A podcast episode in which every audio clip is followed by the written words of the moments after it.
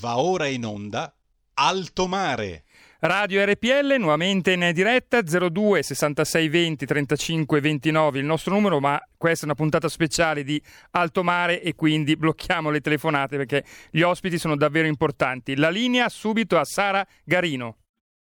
E grazie, grazie al solito il nostro Giulio Carneglia, il timone della regia. L'hai già detto tu Giulio, quest'oggi abbiamo una puntata davvero speciale con un ospite speciale che ho il piacere e l'onore di ritrovare qui ad Alto Mare. Abbiamo già collegato il professor Vittorio Sgarbi. Eccolo. Buonasera. Ora qua. Come sta? Tutto bene? Sì. Voi siete Eh. una televisione meridionale, no? Siete di Napoli. No, per la verità ha latitudini ancora inferiori. ah, bene, bene. Cominciamo con un po' di ilarità, professore. Senta, domanda secca, ma che razza di Natale sarà quello che ci apprestiamo a vivere? In generale, poi naturalmente ci focalizzeremo sul discorso della cultura. Ma il problema del Natale è un problema molto complesso che riguarda tradizioni, tradizioni popolari, anche una capacità di essere prudenti ma senza essere eh, imprigionati e la Mhm. responsabilità principale di quello che è venuto fuori nelle misure indicate per Natale e Santo Stefano, che ricordiamo il primo martire, è della Chiesa. C'è una Chiesa che si è totalmente secolarizzata con il Papa che si mette eh, completamente prono davanti al governo e siccome normalmente quando c'è una peste si chiede la grazia a Dio, la dimostrazione è che Dio non c'è, non c'è più, non interviene. È vero che il nostro tempo non crede ai miracoli, ma è vero che la Chiesa poteva pretendere il rispetto della nascita di Cristo, che convenzionalmente si indica a mezzanotte, sì, della Santa Messa, naturalmente potendo dire faccio due messe, una alle 11 e una a mezzanotte e un quarto, ma senza farsi mettere i piedi in testa. Quindi attribuisco la principale responsabilità a una specie di tradimento della funzione religiosa da parte della Chiesa e dei suoi esponenti a partire dal Papa. La cosa mi dispiace molto perché questo governo ha perfettamente torto, sia rispetto ai paesi, all'impossibilità di muoversi da un comune piccolo a un comune piccolo, sia rispetto a misure così lesive delle tradizioni in nome della sanità. È vero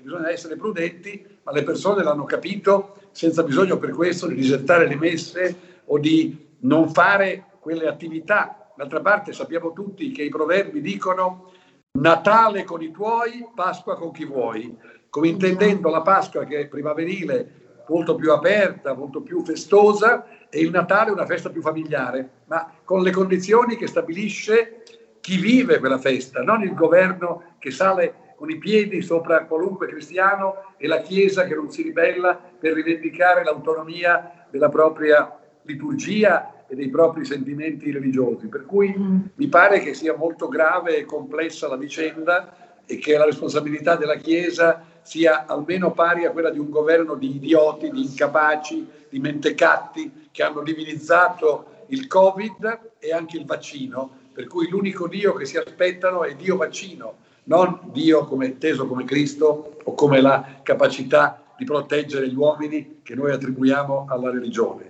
Per cui mi pare che tutto sia molto sconfortante e triste.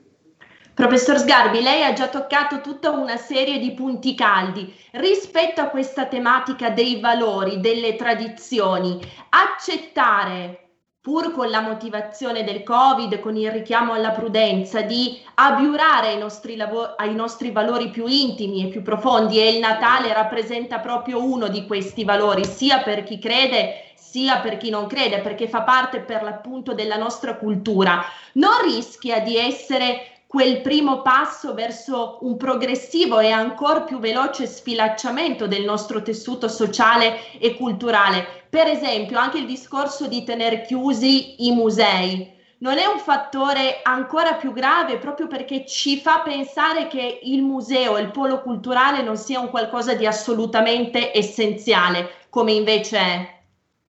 Beh, la religione e l'arte sono molto legate. L'arte occidentale e l'arte italiana sono per 16 secoli connesse in maniera molto forte con la religione cristiana, da, da, dall'arte bizantina fino a Giotto, fino a Michelangelo, fino alla fine dell'Ottocento. Quindi eh, ci sono le chiese con molte opere d'arte e ci sono i musei con molte opere d'arte religiose.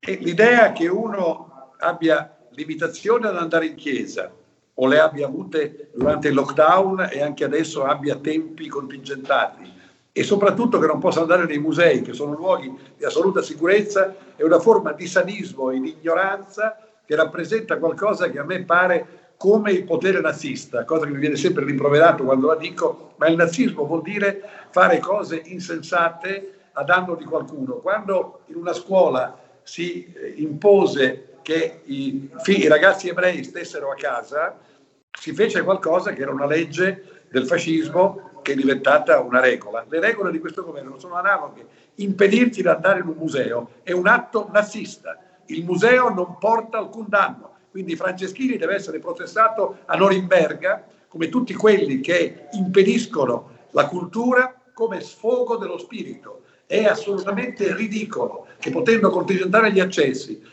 potendo immunizzare anche con una membrana che io ho fatto applicare al museo che presiedo a Rovereto. E ne parleremo, professore. Ecco, tutto questo ovviamente dà la misura dell'assoluta sicurezza dei musei. Chiuderli è un crimine e questo crimine dovrà essere pagato. Certo, anche perché professore lei ha parlato di musei come sfogo, ma mi lasci dire in una situazione in cui giustamente i negozi, i supermercati sono aperti, il museo ancora di più assurge luogo dove poter usufruire del cibo per l'intelletto e per l'anima, quindi non Ogni si capisce... Che lo dico, sono il primo a dirlo e aver fatto anche ricorso al TAR, non c'è conduttore televisivo che generalmente si contrappone alle mie posizioni, che spesso sono provocatorie, che non mi dia ragione, a partire dalla Palombelli. Quindi il fronte contro il governo, quando parli di musei e anche di teatri e cinema, dove peraltro l'assembramento può essere più, come dire, eh, pericoloso, ma certamente non c'è assembramento in un museo, non tocchi nessuno, non fai nulla e tutti tutti, tutti quelli con cui ho parlato di questa cosa sono d'accordo con me. Evidentemente il, il governo vuol fare quello che mi ha detto Franceschini, che non è che tengono chiusi i musei perché sono pericolosi, ma perché vogliono che la gente non esca di casa. E questo quindi è un modo pretestuoso di ottenere quello che è imposto con il coprifuoco dopo le 10 ed è imposto anche con la chiusura dei ristoranti dopo le 6, cioè far sì che non ci sia nessuna ragione di uscire, allora che non facciano il coprifuoco, che tra l'altro i musei chiudevano generalmente intorno alle 6 ma l'idea che mi ha detto Franceschini, che mi ha molto scandalizzato, è che tengono chiusi tutti i luoghi per impedire che le persone abbiano una qualche ragione per uscire di casa. Ma qualcosa mi sembra folle, perché uno può uscire di casa andando in luoghi che non sono pericolosi. E il museo, se fosse pericoloso per i contagi, lo sarebbe in percentuali così piccole da non poter meritare una rinuncia così grande come quella di non poterci andare. Certo, tanto più di fronte alle mostruosità che si sono viste in termini, per esempio, di trasporto pubblico, assolutamente non preparato. Appunto. Ecco, rispetto a questa tematica, professore, lei prima già anticipava il discorso di questa membrana che lei ha adottato all'interno del MART di Rovereto di cui è presidente. Ce ne può parlare, ci può fare un'introduzione? Ma persone che mi hanno portato un ottimo prodotto con ciò convincendomi delle loro capacità, che è una impresa in 3D per riprodurre opere d'arte identiche al vero, cioè non solo la fotografia, ma anche lo spessore della materia, con una capacità che per il momento era prerogativa di un'azienda spagnola, olandese, che sta in Spagna, che si chiama Factum Arte, che ha fatto il duplicato, per esempio, del Caravaggio meraviglioso che io ho portato a Rovereto, il seppellimento di Santa Lucia, di cui ricorre fra qualche ora il 13 la festa. Eh sì. Bene, portandovi questo esempio, mi hanno convinto anche della seconda cosa che mi sottoponevano con un brevetto francese, che però è stato vidimato e accettato in Italia dall'Istituto Superiore di Sanità e anche da Arcuri, e cioè una membrana che viene distesa con una pellicola Ovviamente andrebbe benissimo per tutti i banchi scolastici, io la proposi in giugno-luglio ma non fu subito compresa, tutti i tavoli di ristorante e soprattutto per quello che riguarda i musei, eh, panche, ringhiere, eh, biglietteria, dove questa eh, membrana determina una immunizzazione della superficie per tre anni, per cui qualunque eh, residuo di saliva o di qualunque cosa che possa essere trasmessa dal tatto, dal contatto con gli oggetti è respinta.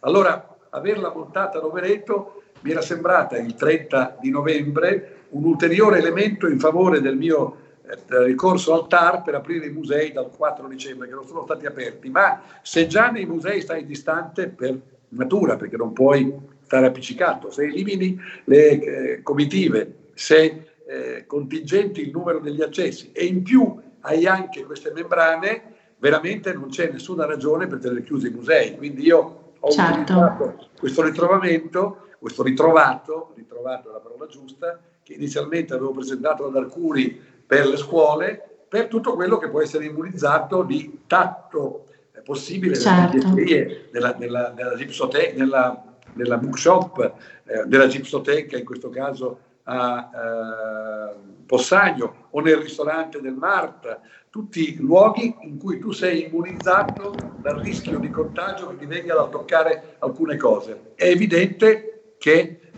molti sostengono che il contagio viene solo dalla saliva, ma che è altrettanto vero che puoi prenderlo anche dal contatto sulle cose, tanto che ti raccomandano di lavarti sempre le mani. E da questo punto di vista avere un elemento che ti limita il contagio anche solo del 20% è un'ulteriore eh, forma di tutela che il museo dà rispetto ai rischi che invece le chiusure sembrano indicare. Chiusure certo. sbagliate, chiusure certo. senza fondamento, avendo la membrana anche ulteriormente illogiche perché avremo una immunizzazione di ogni possibile contatto con quello che in un museo è toccabile. Certo, e questo è un fatto concreto, un qualcosa di assolutamente tangibile che si è messo sul tavolo, anche se la, la, dimostrazione di attenzione non è stata così capillare da parte dei decisori. Ne parleremo più tardi con il dottor Samuele De Pietri, l'imprenditore che per primo in Italia ha appunto portato questa membrana. Professor Sgarbi, lei è anche sindaco di Sutri. Da primo cittadino, come, come, vive questa preparazione al Natale, questa, questa festa così anomala? Il discorso che l'utilità e la tutela della membrana è analoga a quella delle mascherine. Io non sono convinto che le mascherine siano particolarmente utili, però tutti le portano perché dà la sensazione di proteggersi dal contatto con una realtà minacciosa. La stessa cosa vale per la membrana. Potrebbe anche non essere, come io non credo siano, efficacissima come appunto le mascherine, ma certamente ti limita il rischio del contatto con qualcosa che potrebbe contagiarti. Invece il Natale a Sutri ho fatto arrivare eh, alcuni bonsai e qualche albero di Natale. Eh, io ho tentato con alcune ordinanze di limitare la paura, di limitare la psicosi, di far sì che un luogo dove fino a poche settimane fa non c'era un solo contagiato e oggi ce ne sono una ventina, ma con contagi asintomatici e non pericolosi, potesse godere del privilegio di non essere allineata con i comportamenti conformistici, di portare per esempio la mascherina quando guidi la macchina da solo, di portarla quando passeggi in un bosco, di portarla quando passeggi in una necropoli. Allora ho detto lo, la mascherina non si deve portare se non quando c'è una vicinanza che può essere pericolosa.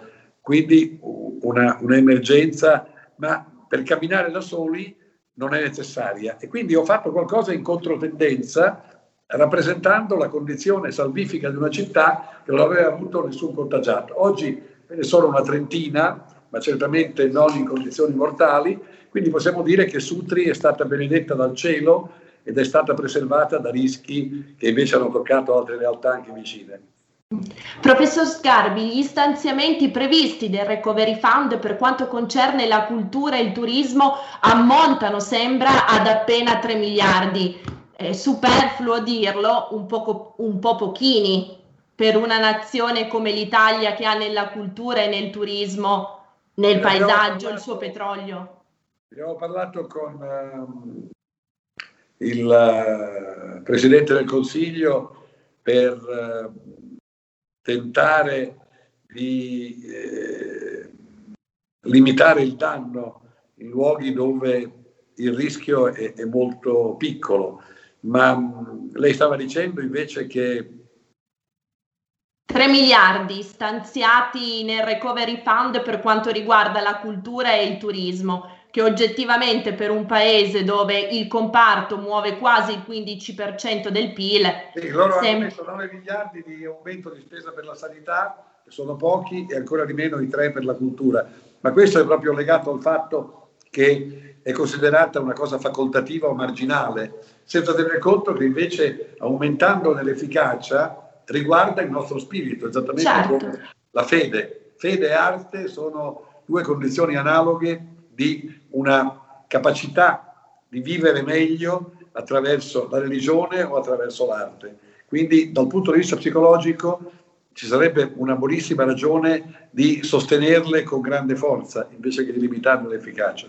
Certo, senza contare che poi rappresenterebbero uno strepitoso volano per l'economia. Lei l'8 dicembre è stata in visita a Volterra e ha sottolineato come l'archeologia, purtroppo vilipesa in Italia, non sovvenzionata certamente quanto servirebbe, sia una cosa meravigliosa. Quanto potremo ancora tirare fuori? È un tema che attraverso l'esaltazione della gloria antica aveva contributi importanti durante il fascismo che ha fatto scavi sia in Italia che nelle colonie con molto impegno. Dopo la caduta del fascismo, l'archeologia è diventata figlia di un dio minore e quindi i contributi sono sempre molto piccoli e molto legati al volontarismo e quindi alcune aree, come in questo caso l'area dell'anfiteatro di eh, Volterra, non hanno quella immediata eh, forza di eh, riscatto di cui il Ministero potrebbe andare glorioso. E quindi c'è un problema reale che si spendono molti più soldi in architettura e storia dell'arte che non nell'archeologia, anche rispetto a siti importanti come quello che adesso viene per essere recuperato ad Arezzo. Professor Sgarbi, se dovesse descrivere con un quadro il periodo che stiamo vivendo, i sentimenti, le contraddizioni, i chiaroscuri, mi lasci dire che ciò a cui stiamo assistendo ci instilla, che quadro, che opera sceglierebbe? Ma è difficile dirlo perché più si va avanti peggio è, ma sceglierei dei quadri piuttosto di alta epoca, quindi Duccio di Bolinsegna o Giotto, mm. che sono i più lontani nel tempo, ma anche quelli che hanno una più immediata verità. Certo, certo, o un Caravaggio, professor Sgarbi. Caravaggio è più facile, Caravaggio certo è un rivoluzionario perché cancella l'ideale e fa parlare il reale, poi quel reale è carico di valori, quindi e... è un'operazione molto sofisticata. E questo è un altro messaggio importantissimo. Professor Sgarbi, l'ultima domanda, flash, che cosa farà il giorno di Natale? Il giorno di Natale, eh, in quanto parlamentare, andrò in giro dove mi pare anche se normalmente senza minacce del governo uno per Natale sta a casa sua. E proprio sono i giorni in cui non c'è bisogno di prescrivere di stare a casa perché la gente sta a casa, fa il cenone, mangia, per cui porre quelle limitazioni è semplicemente uno stimolo per eh, trasgredirle, per, per non rispettarle. L'idea che uno non possa uscire di casa o dal suo comune. Quindi io uscirò certamente con maggiore soddisfazione perché cercherebbero di impedircelo. Quindi bastava non proibire, e la gente sarebbe rimasta in casa sua come fa ogni Natale, quindi è una misura ridicola e eh, soltanto punitiva. Perfetto, grazie, grazie professor Sgarbi per essere stato con noi, buon proseguimento di lavoro e ci auguriamo di riaverla presto ad Alto Mare. Grazie a voi. Grazie professore, buona serata.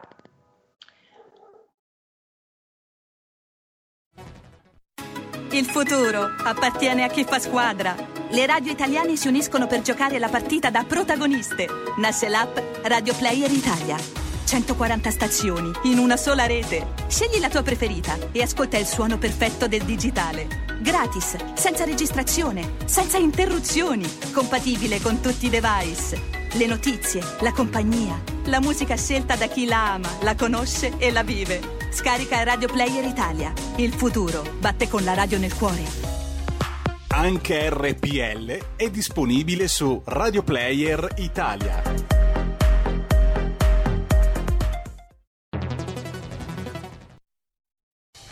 Porta con te ovunque RPL la tua radio. Scarica l'applicazione per smartphone o tablet dal tuo store o dal sito radiorpl.it. Cosa aspetti?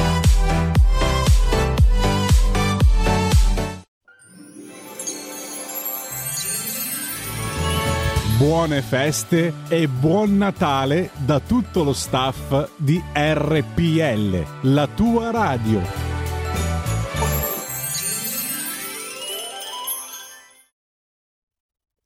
Radio RPL, ridiamo subito la parola a Sara Garino.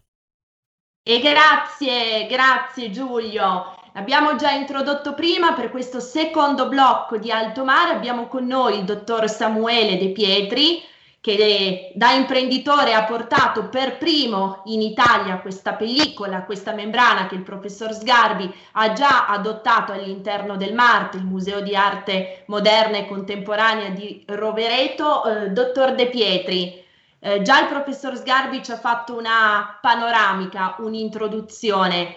Può dettagliarci più nello specifico se questa invenzione, se questo progetto è stato portato, in che misura all'attenzione delle istituzioni e, quali, e quale responso avete avuto? Allora, intanto buonasera. Eh, noi abbiamo avuto il piacere di presentare la membrana, eh, questo prodotto già a giugno, grazie comunque all'onorevole Sgarbi, eh, presso il commissario Arcuri, perché in essere c'era un progetto che era chiamato Scuola Sicura quindi noi abbiamo creato questo prodotto proprio per affrontare eh, uno dei problemi più grossi, che era la scuola, quindi mettere in sicurezza un ambiente dei bambini, quindi partire dal, dalla scuola dell'infanzia fino alle superiori, andando ad applicare questa membrana sui banchi di scuola. Mm-hmm. Per cui abbiamo presentato il prodotto al supercommissario Arcuri che eh, l'ha posto all'attenzione del comitato scientifico per vedere la sua effettiva capacità. Mm-hmm.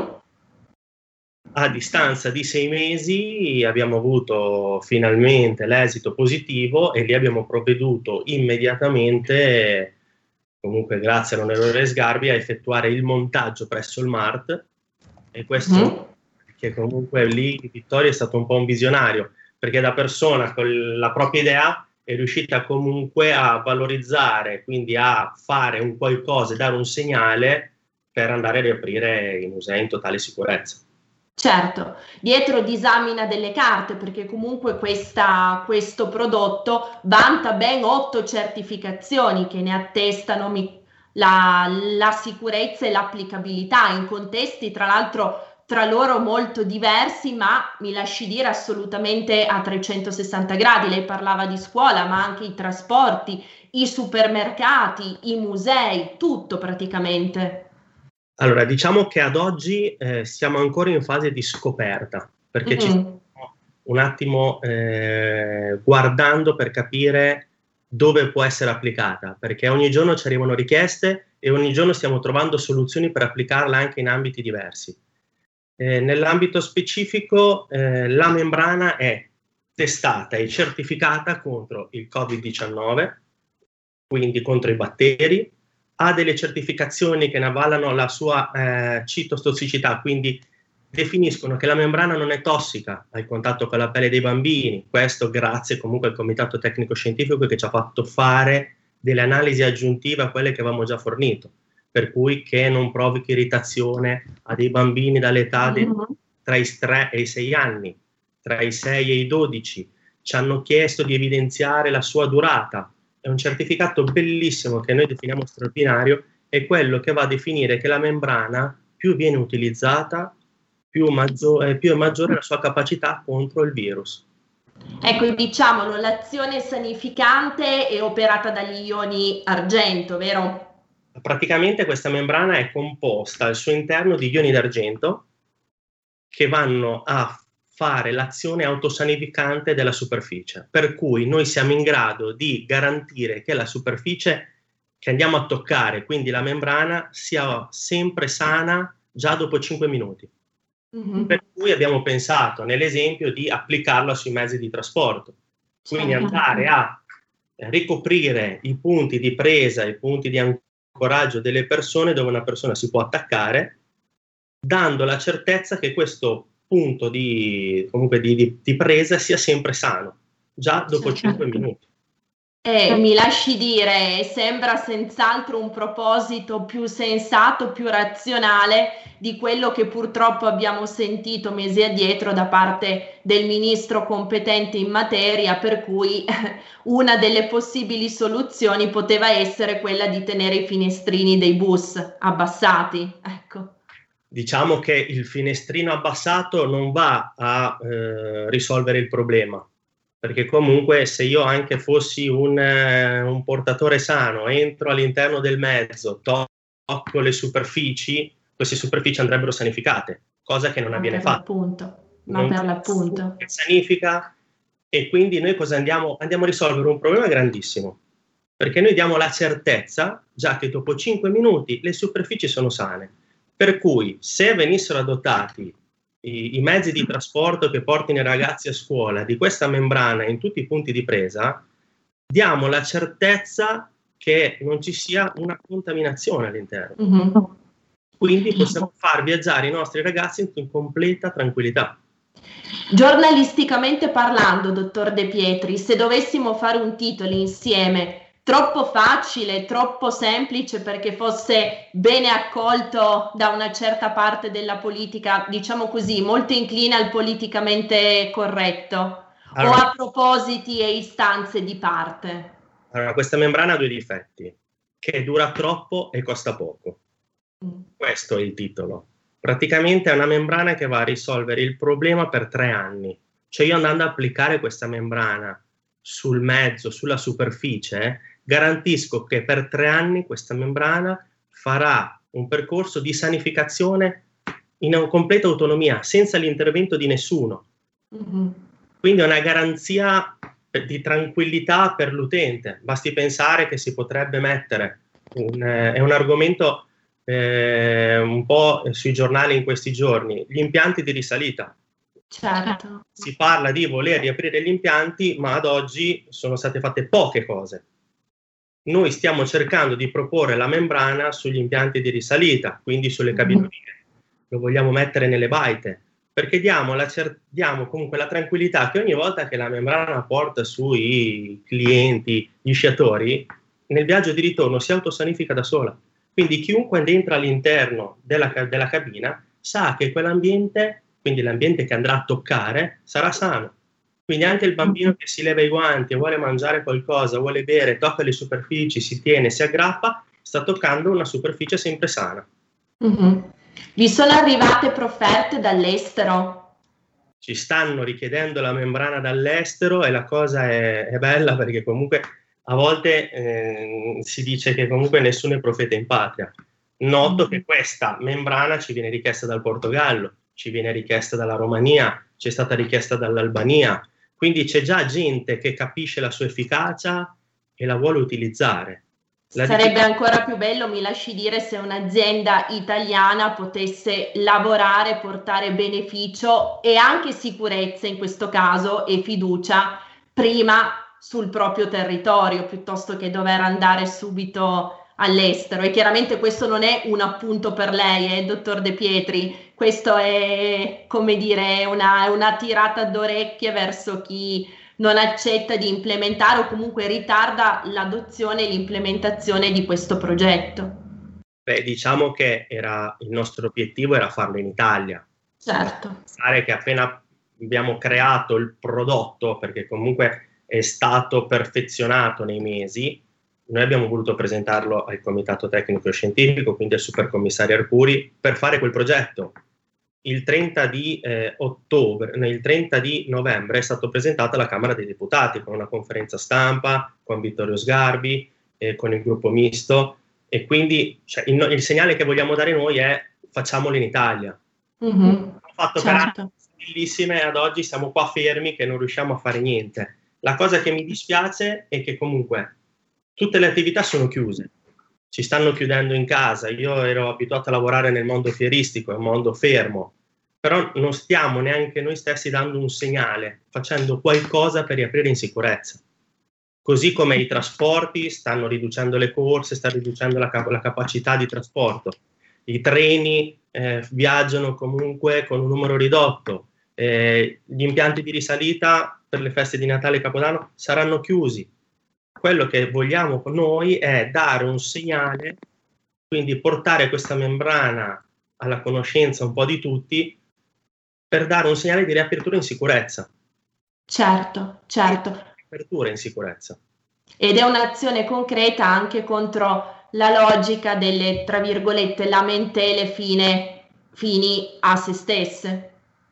Se passiamo il tempo a lamentarci, rischiamo la terza ondata, rischiamo di ritornare tutti a casa nel periodo di febbraio, marzo e ritorniamo sempre da capo, purtroppo. L'abbiamo già visto, c'è stata la prima ondata, eh, siamo ripartiti, c'è stata la seconda ondata, purtroppo è il momento comunque di rimboccarsi le maniche e fare qualcosa, sia per far tornare i ragazzi a scuola, sia per tornare, come, come diceva prima l'onorevole Sgarbi, a visitare un museo in sicurezza, perché no?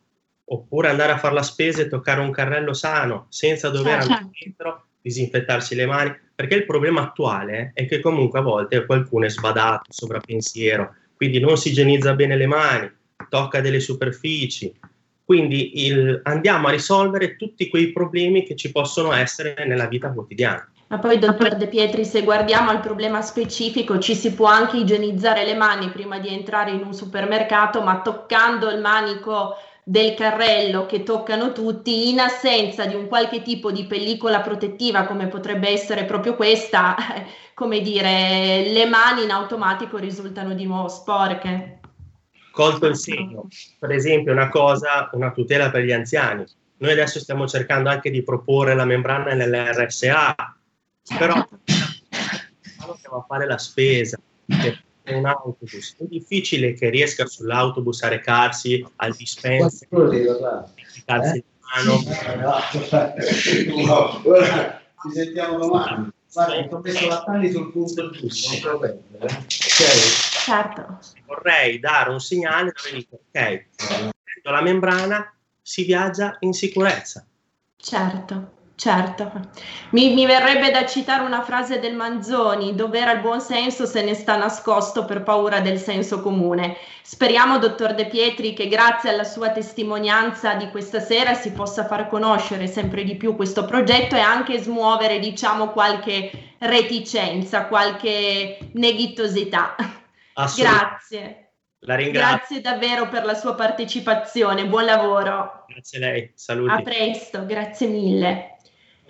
Bene, ultimo blocco di Alto Mare. Grazie Giulio che hai collegato il nostro nuovo ospite. Abbiamo con noi Claudio Verzola, responsabile delle relazioni istituzionali dell'AIS, che ci parlerà di un altro tema purtroppo dimenticato dai più, ma molto importante, quello della sicurezza privata.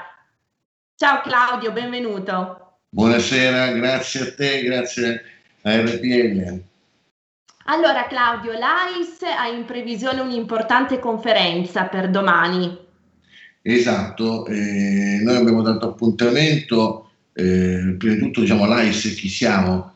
L'AIS è l'Associazione Italiana Sicurezza Sussidiaria, è un'associazione che dà rappresentanza al eh, settore della sicurezza privata italiana e eh, domani abbiamo deciso di incontrare, visto che comunque diciamo Covid ce lo impedisce, eh, tramite la rete tutti quanti, eh, non soltanto i nostri iscritti, ma anche eh, le centinaia di migliaia di operatori di sicurezza che in questo momento stanno affrontando una fase drammatica per la loro stessa sopravvivenza, perché eh, forse non tutti sanno, ma eh, il settore della sicurezza privata, nello specifico quello legato alla eh, sicurezza degli eventi, eh, eventi eh, parliamo di discoteche, concerti, fiere, sagre, eh, parliamo di eventi calcistici. Tutte queste persone qua sono a spasso dall'inizio della pandemia. Eh sì, Quindi eh abbiamo sì. deciso di eh, diciamo, dare eh, notizia ecco, a eh, tutti quanti i nostri associati di quelle che sono le attività che in questo periodo abbiamo messo eh, in campo Mhm. da, eh, diciamo, tutta la, l'attività che abbiamo svolto nel momento in cui eh, diciamo, è partita questa pandemia eh, all'attività eh, ecco, che stiamo ponendo in essere adesso con, con, il governo per ottenere ristori che la categoria ancora non ha visto. Eh sì, purtroppo. Ecco, eh, Claudio, come AIS avevate proposto anche delle misure, lasciami dire, particolarmente intelligenti, forse troppo intelligenti perché fossero attenzionate. Tu giustamente ci hai detto i vostri addetti sono a casa, sono fermi dall'inizio del confinamento perché ovviamente tutti gli eventi sono bloccati. Che cosa avevate proposto? Allora, prima di tutto, chi sono i nostri addetti? Perché probabilmente eh, gli ascoltatori eh, non sanno eh, come è divisa la, eh, la sicurezza privata. Eh, I, eh, noi stiamo parlando in questo momento di quelli che vengono definiti tecnicamente addetti ai servizi di controllo, conosciuti come ex buttafuori, ma è una qualifica adesso professionale, sono addetti ai servizi di controllo e steward degli stadi. Eh, chi sono questi ragazzi eh, che sicuramente ognuno di noi eh, almeno una volta nella vita ha incontrato in un evento, in un concerto o eh, in una discoteca quando ancora ci si poteva andare? Sono dei ragazzi che hanno sostenuto un corso di formazione regionale che insegna loro una serie di diciamo, quelle che sono le normative all'interno delle quali potersi muovere, gli insegna anche a come risolvere eh, i conflitti in maniera non fisica e quindi mm. diciamo eh, sono delle persone che eh, usano la testa e non le mani come contrariamente si potrebbe eh, pensare. Sono delle persone preparate nel primo soccorso, sono persone che eh, sono preparate sulla, sulla, sulle attività dell'antincendio, eh, sono persone che eh, sono in grado di eh, riconoscere e eh, coadiuvare eh, le forze dell'ordine in cui un, un qualche cosa di strano, fuori norma, ecco, sta per succedere. Eh, e sono, sono, delle persone generosissime, sono delle persone che forse non tutti sanno a causa di un abusivismo dilagante, sono diciamo, anche sottopagati rispetto a quelle che certo. sono le competenze eh, che possono eh, diciamo, mettere a disposizione della società. Noi avevamo pensato che eh, anziché eh, diciamo, diventare un peso per la società e quindi diciamo, eh, per coloro i quali hanno la fortuna di avere un contratto, perché questo è ancora un settore che, scusami la parentesi nella parentesi, è un settore ancora eh, troppo in mano al mercato nero. Eh, mm. Per coloro i quali sono riusciti ad avere un contratto perché lavorano per società eh, diciamo, riconosciute, eh, queste società sono eh, società che sono in possesso di una licenza di polizia, eh, mm-hmm. l'articolo 134 del TULPS. Queste persone adesso sono in cassa integrazione, quelli che sono riusciti ad andarci, gli altri sono semplicemente a spasso nel momento in cui è iniziata la pandemia, tutti quanti ci ricordiamo le code davanti ai supermercati con dei signori che misuravano la temperatura o facevano vestire le code. Purtroppo cosa è successo? Che eh, la maggior parte di queste persone eh, che abbiamo trovato lì davanti erano persone improvvisate, persone che eh, non hanno mai avuto a che fare in maniera eh, professionale con eh, con il pubblico. Con il pubblico, certo. E quindi noi avevamo chiesto al governo di poter utilizzare i nostri ragazzi, ragazzi che sono formati, preparati, tra l'altro che hanno, un'altra cosa che probabilmente non tutti sanno, hanno un profilo dal punto di vista morale molto alto, ovvero eh, non solo non sono, hanno la fedina penale pulita, ma sono anche, diciamo, eh, controllati dalle prefetture, perché sono le prefetture che danno poi eh, l'ultima parola per poterli far lavorare, dopo aver fatto uh-huh. Sono le prefetture che eh, decidono se eh, questi ragazzi sono idonei o meno a lavorare. Ebbene, ecco, noi abbiamo a disposizione centinaia di migliaia di questi ragazzi che sono a spasso, eh, sono, molti sono anche padri di famiglia che in questo momento è quasi un anno che non lavorano. immaginati come può essere ecco, rimanere un anno intero con una professionalità che comunque diciamo, eh, ha fatto sì che il loro ambito di competenza sia quello. Quindi, certo. gestire gli accessi, i flussi delle persone e riuscire a risolvere eh, spesso ecco, diciamo, situazioni molto difficili eh, al loro posto ci sono dei volontari, pseudo ecco. volontari perché in realtà non si tratta di volontari, è gente che prende eh, la regolare paga, diciamo, chiamiamola regolare, sotto forma di rimborso spese, quindi diciamo, vadano al fisco e vadano eh, i contributi e a discapito di questa categoria che è assolutamente eh, pronta a eh, poter eh, effettuare, diciamo, a, a lavorare eh, se, se, soltanto il governo si decidesse a mettere mano ecco, eh, un po' di coscienza ecco, alla, eh, alla situazione. Ecco, rispetto a questa questione, Claudio, tu prima non a caso hai parlato di abusivismo dilagante. Spieghiamolo magari se sei d'accordo un pochettino meglio questa, questa questione dei, dei, volontari, dei millantati volontari che in realtà non sono tali nel senso che normalmente viene attribuito alla parola. Facciamo un po' di chiarezza.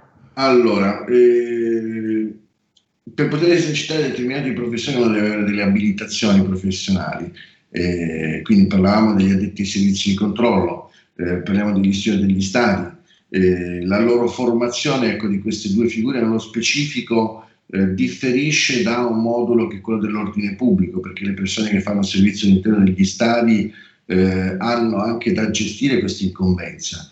Eh, cosa è successo? Col passare degli anni, eh, diciamo, nei precedenti governi, eh, abbiamo assistito più per questioni economiche che per reali questioni operative a una tendenza a far lavorare i, i cosiddetti volontari eh, provenienti dalla protezione civile eh, al posto degli addetti ai servizi di controllo.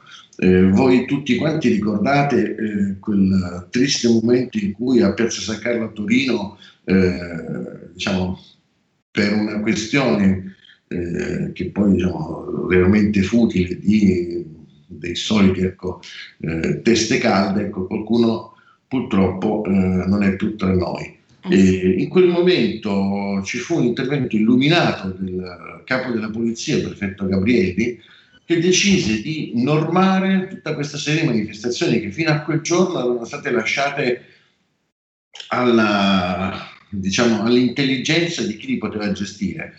Allora decise di mettere mano a questo settore e, eh, e regolamentò il tutto, individuando persone eh, preposte a eh, effettuare i servizi di controllo e quindi diciamo, mettere in sicurezza queste aree, proprio gli addetti ai servizi di controllo. Mm-hmm. Claudio, abbiamo tre minuti. Volevo solo darti il timing. Per arrivare alla, al sodo, purtroppo è successo che la politica, eh, come sempre miope, eh, nel momento in cui qualcuno è andato a battere cassa al ministero dicendo eh, io ho una sagra piccolina, non ce la faccio a pagare eh, questi signori che fanno la sicurezza per me, allora loro aprirono a, a persone che vestono una divisa simile magari a quella di forze dell'ordine riconosciute e, e, ed è così ecco, che piano piano, piano piano, piano piano eh, abbiamo assistito ecco, a eh, una rovinosa discesa nel mercato nero eh, del settore e le agenzie autorizzate dalla, da, dalla polizia che non lavorano e signori che non hanno né arte né parte che eh, lavorano al posto nostro. E quindi abbiamo deciso domani eh, alle, alle 15 di eh, diciamo, presentare questa situazione alla politica. Eh, sarà presente il presidente dell'AIS, Franco Cecconi, che è eh, colui il quale diciamo, ha creato questo lavoro dal punto di vista professionale.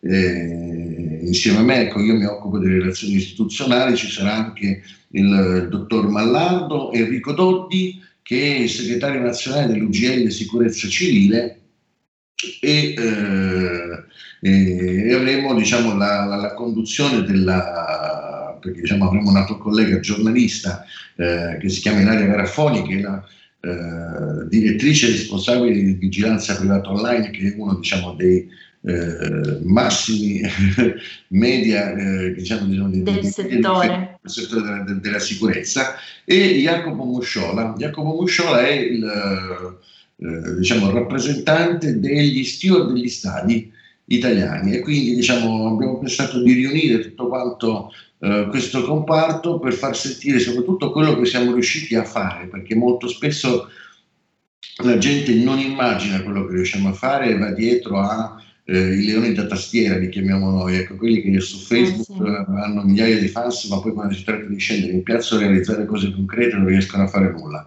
Eh, noi come AIS, assieme a UGL assieme anche a altre strutture, del terziario, eh, e, e eh, diciamo parte integrante di, questo, di questa attività, eh, stiamo cercando ecco, appunto di sollecitare il governo perché prenda in mano la situazione anziché far gravare sulle casse dello Stato ecco, eh, questi ragazzi, li metta a lavorare per strada, magari controllando ecco, che, eh, per controllare eh, le zone che in questo momento sono diciamo, un po' in mano a terra di nessuno, dare una mano alla polizia urbana, dare una mano eh, alla, alle persone che devono eh, fare la spesa, ecco, aumentare il controllo sul territorio. Abbiamo dei ragazzi professionalmente preparati per lavorare e noi come Associazione Italiana Sicurezza Sussidiaria siamo nati eh, proprio in difesa di tutto questo settore e continuiamo in maniera ostinata assieme al Presidente Franco Cecconi